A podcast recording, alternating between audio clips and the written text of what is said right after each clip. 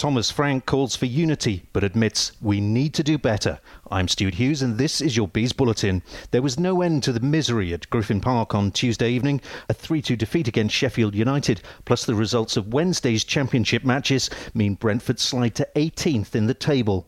As the distance between us and the relegation places continues to narrow, the debate has been raging on social media over whether head coach Thomas Frank is the right man for the job. Frank admitted Brentford's current poor run of form wasn't good enough. One big message is that when we are struggling, we need to stick together. There's nothing else to do. We know this can happen sometimes, and it's happening right now in front of us.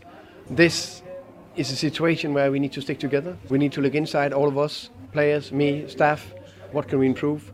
Look at the bits we need to control, and we step up, because we need to step up. We need to do better. A deflated Josh McEacheran said rapid improvement was needed to turn the season around.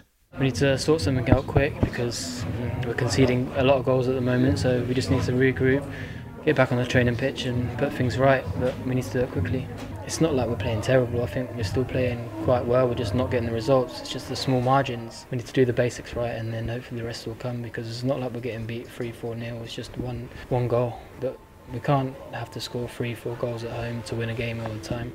It's just not on, so yeah, we just need to work on the basics. The Sky Sports cameras will be at the Hawthorns next Monday when Brentford meet West Brom, who've won their last 3 games.